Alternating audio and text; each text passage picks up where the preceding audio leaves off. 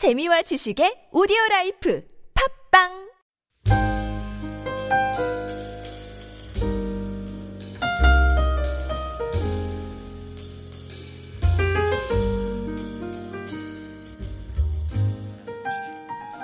하나님께서 이스라엘에게 이스라엘 백성들에게 주셨던 그 명령과 같았다 하는 그 이야기입니다. 여러분 이 같았다는 것이 왜 중요하냐면 이 같았다는 말이 이스라엘 백성의 온전한 순종을 의미하고 있기 때문입니다. 또한 이스라엘을 통해서 그냥 이스라엘이 원하는 일이 이루어지는 거고 이루어지고 있는 것이 아니라 하나님의 명령이 이루어지고 있었다는 그 사실 때문에 이 같았다는 이 단어가 매우 중요합니다. 여러분 우리가 이 말씀을 읽으면서 이 가나안 전쟁이 그냥 단순히 이스라엘 백성의 그 뭐라 그럴까 정복 전쟁이라고 그렇게만 이해할 수가 있습니다. 하지만 사실 이 가나안 땅의 이 전쟁은 단순한 정복 전쟁이 아니었습니다. 가나안 땅에 내리는 하나님의 심판이 이루어지고 있는 그런 사건이기도 했기 때문입니다. 때때로 하나님의 명령이 오늘 이 모든 사람을 진멸하라는 것이었기 때문에 이 성경 말씀을 읽으면서 마음이 불편해지는 사람들도 있습니다. 그런데 오늘 본문 말씀을 읽으면서 우리가 잊지 말아야 될 것은 하나님께서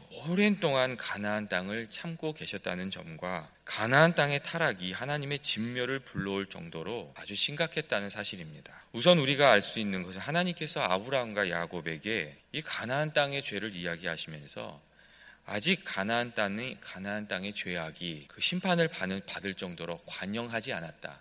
하는 말씀을 하신, 하셨다는 점입니다. 그리고 이 말씀을 하신 이후에 오늘 성경 말씀을 보시면 여호수를 통해서 이 땅의 심판이 이루어지고 있는 것을 우리가 알 수가 있는데 여러분 이 카운트를 한번 해보시면 하나님께서 얼마나 오랜 시간을 가나안 땅에게 이게 그 기다림의 인내의 시간을 주셨는지 우리가 알 수가 있습니다. 이 이스라엘 백성들이 애굽으로 이주한 이후에 400년간 그곳에 있었. 그리고 400년 이후에 이스라엘 백성들이 또 애굽에서 나왔는데 이 불순종해가지고 이스라엘 백성들이 40년간 광야 생활을 하고 그 다음에 이 가나안 땅에 들어가서 이 심판의 전쟁을 하고 있었습니다. 다시 말하면 하나님의 심판이 갑자기 어느 순간 이루어진 것이 아니라 굉장히 오랜 시간 하나님께 참고 기다려 주신 이후에 이루어지고 있었던 일이라는 것입니다. 다음으로 하나님께서 이 진멸을 명하신 이유가 있는데 그 이유가 아주 중요합니다. 이 타락한 가나안의 문, 그 문화를 끊어버리시기 위해서 하나님이 선택하신 것이었다는 점입니다. 하나님께서 가나안을 심판하신 이유는 바로 그들의 죄악된 문화 또 그들에게 죄악된 행동들 때문이었습니다. 이 가나안 문화 중에 하나님께서 끔찍히 싫어했던 것이 하나가 우상숭배였고 그 우상숭배와 굉장히 밀접하게 연결돼 있었던 그 성적인 타락이었습니다. 그리고 또 하나가 뭐냐면 인신 제사를 드리는 그런 풍습이었습니다. 이 가난이 거했던 이 사람들은 이 자기 자신의 목적 달성을 위해서 이 가족의 생명이나 어떤 자기가 자기 가족에게 있었던 종의 생명을 이렇게 제물로 바치는 그런 일들을 아주 꺼리낌 없이 하고 이렇게 살았습니다. 이러한 행위는 한 사람의 영혼을 귀하게 여기시는 하나님 앞에 참을 수 없었던 아주 중요한 범죄였고 그래서 하나님께서 이 가난의 그 문화를 끊어버리시려고 굉장히 애를 쓰셨습니다. 이 성경을 보면서 안타까운 것은 이 가나안 백성을 온전히 그 문화를 끊어버리지 못했던 이스라엘 백성들이 나중에 이 가나안 사람들의 문화를 받아들이게 되면서 그들과 똑같은 죄를 범죄하는 것을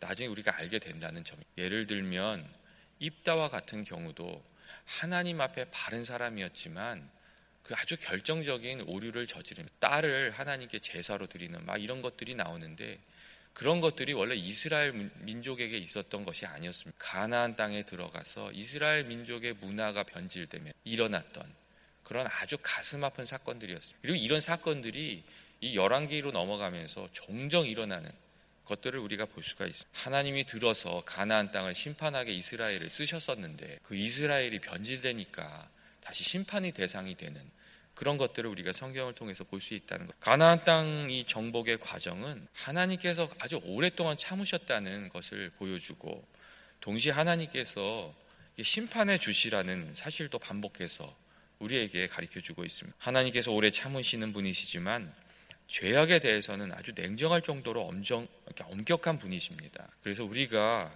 이렇게 하나님께서 우리에게 은혜로 대해 주실 때에 잘못한 것들이 이렇게 깨달아지면 그때 그때 빨리 빨리 회개하고 하나님께로 돌아가야 되는 거예요. 내가 잘못했을 때 마음에 이렇게 찔림이 찾아오면 다른 것을 생각하지 말고 하나님을 생각하면서 우리가 그냥 미안하다고 얘기를 해야 된다. 그런 것들을 우리가 이렇게 생각할 수가 있습니다. 심판이 지연된다고 해서 하나님께서 눈 감아 주셨다고 생각하면 안 됩니다. 사람들의 눈에 띄지 않았다고 해서 하나님도 보지 못했다고 그렇게 생각하면 안 됩니다. 하나님께서 이 가나안 땅의 그 사람들의 그 아모리 족속의 죄악을 눈 감아 주신 것도 아니고 또 안 보고 계셨던 것도 아니었기 때문입니다. 그리고 또 하나 사람들이 모두 그렇게 한다고 해서 하나님 앞에 그 악을 행하는 것이 정당화되는 것도 아니라는 것도 우리가 잊지 말고 그것을 깊이 생각을 해야 됩니다. 허물을 덮을 수 있는 것 그리고 하나님의 심판으로부터 벗어날 수 있는 길은 하나님께 나아가서 회개하고 우리들의 삶을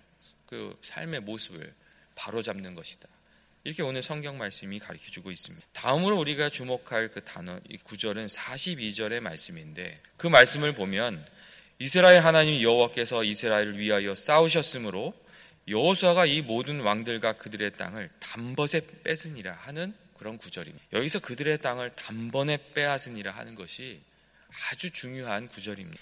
하나님께서 이스라엘 위하여 싸우셨기에 여호수아가 남쪽 지역의 땅을 아주 단번에 빼앗았다는 것이 아주 놀라운 사건이기 때문에 오늘 말씀을 보면 여호수아 장군이 이 마게다에서 림나로 림나에서 라기스로 라기스에서 에글론으로 에글론에서 또 헤브론으로 또 드빌로 아주 바람과 같이 빠르게 진군하면서 이 가난 남부 지역을 이렇게 점령해 가는 것을 이렇게 알 수가 있습니다. 여러분 이 과정에 정말 하나님의 아주 놀라운 은혜가 있었습니다. 처음에 우리가 어저께 그 말씀을 읽은 것처럼 이 연합한 그 다섯 개의 부족을 여호수아 장군이 전쟁을 해서 이겼습니다. 그리고 이렇게 기세가 한참 올랐을 때에 아주 놀라운 승리를 하셨을 때에 하나님께서 그 기세가 이어갈 수 있도록 한 사람을 보내서 그 다섯 왕들이 숨어 있던 곳을 알려줍니다. 그러니까 이 하나님께서 주신 찬스를 붙잡아서 여호수아가 아주 바람과 같이 그곳으로 가서 다섯 왕을 다 죽입니다. 그리고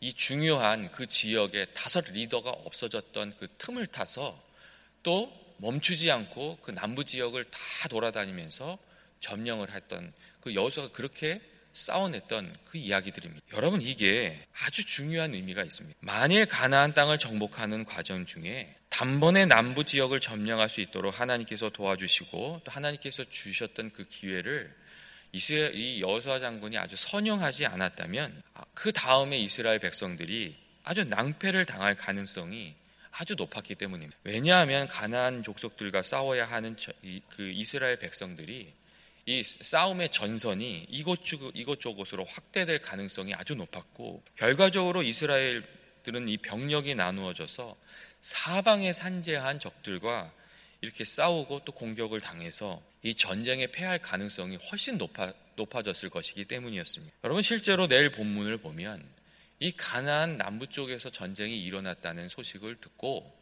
북쪽의 이 가나안 그, 그 민족의 왕들이 연합해서 이스라엘과 싸우러 내려오는 그것을 볼 수가 있습니다. 그런데 아주 짧은 시간에 하나님께서 이 남쪽의 적들을 한 번에 섬멸할 수 있도록 길을 열어주셨기 때문에 이스라엘 백성들이 가나안 땅을 점령하는데 이 점령해 가는데 굉장히 큰 도움이 됐습니다. 남북으로 적군을 상대하는 일 없이 남쪽을 점령하고 그다음에 북쪽의 군대와 싸움을 할 수 있었다는 점. 이 전력의 누수 없이 여호수아 장군이 전쟁을 계속해 갈 수 있도록 하나님이 그 이스라엘 백성들의 길을 한 걸음 한 걸음 아주 아주 세밀하게 인도하고 계셨습니다. 그리고 하나님께서 이스라엘 백성들에게 이 가나안 민족들을 진멸하라고 하신 말씀도 이러한 관점에서 볼 때 아주 하나님의 세밀한 지시였다는 것을 우리가 이해할 수가 있습니다. 만일 이스라엘 백성들이 사방에 산 이렇게 적들을 이렇게 남겨둔 채로 계속해서 가나안 땅을 점령해 가고 있었다면 아마 이스라엘 백성들은 안팎으로 적군을 두고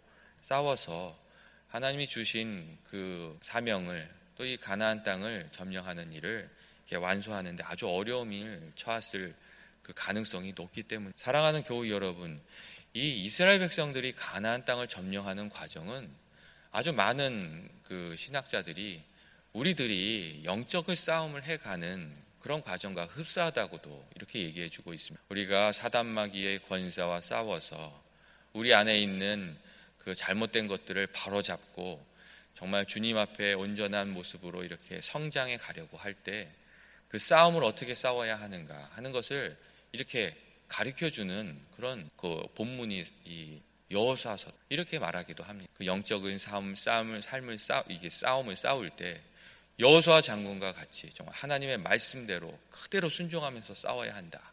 이런 말씀도 해주시고 우리가 고쳐야 될 어떤 것들과 싸울 때 이렇게 정말 그것을 이렇게 여지를 남겨두지 말고 끝까지 싸워서 그 문제를 해결하면서 나아가야 정말 하나님이 원하시는 그 뜻을 이룰 수 있다 하는 그런 메시지를 이 여호수아가 우리들에게 가르쳐 준다. 이렇게 해석해 주기도 합니다. 교우 여러분 오늘 성경의 말씀은 가난에 임한 하나님의 심판을 심판의 엄중함과 함께 주의 백성에게 베푸시는 하나님의 은혜의 세밀함 그 모두를 이렇게 저희들에게 보여주고 있습니다. 그리고 이 둘 사이에 있는 관건이 정말 우리가 어느 편에 서 있는 것인가 하는 것이란 것도 가르쳐 주고 있습니다. 우리가 주의 편에 서서 살아가고 있는가 아니면 세상의 편에 서서 세상 사람들과 같이 세상의 문화에 휩쓸려서 살아가다가 주의 심판의 대상이 되어가고 있는 우리가 어느 편에 서 있는가 그것을 잘 분별하라는 그런 말씀을 우리들에게 주고 계십니다. 주의 성도가 되어서 주의 말씀 가운데 살아가는 우리 모두가 세상에 휩쓸려서 살아가는 것이 아니라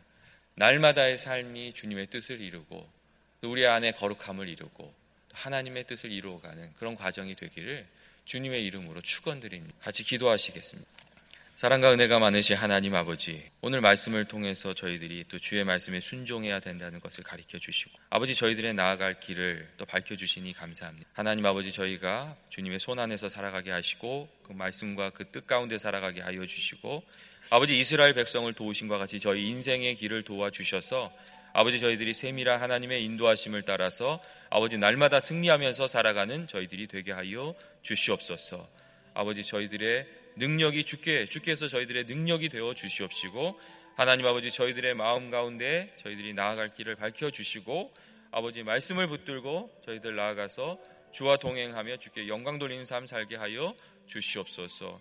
저희 연합의 모든 교우들 주님께서 인도하여 주시고 붙들어 주시기를 간절히 원하오며 예수님의 이름으로 기도합니다. 이 시간 다 같이 중보 기도 드리도록 하겠습니다. 오늘은 우리가 살아가고